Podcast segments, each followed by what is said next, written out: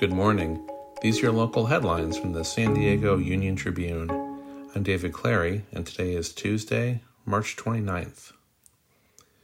U.S. Secretary of Education Miguel Cardona spoke at a conference in San Diego on Monday, where he said schools need to use the pandemic's challenges to change dramatically.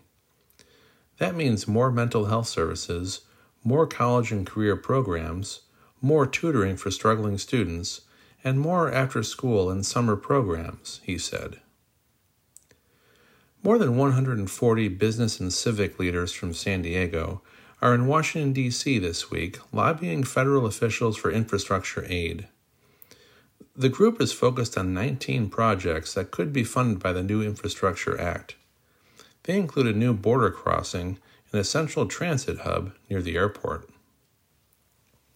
The Padres addressed a need for outfield and bench depth by trading minor league pitcher River Ryan for Matt Beaty, a left handed hitter who appeared in 120 games with the Dodgers last season. It was a rare trade between the NL West rivals. You can find more news online at san diego uniontribune.com. And for more on the biggest stories of the day, listen to our podcast, The San Diego News Fix. Thanks for listening.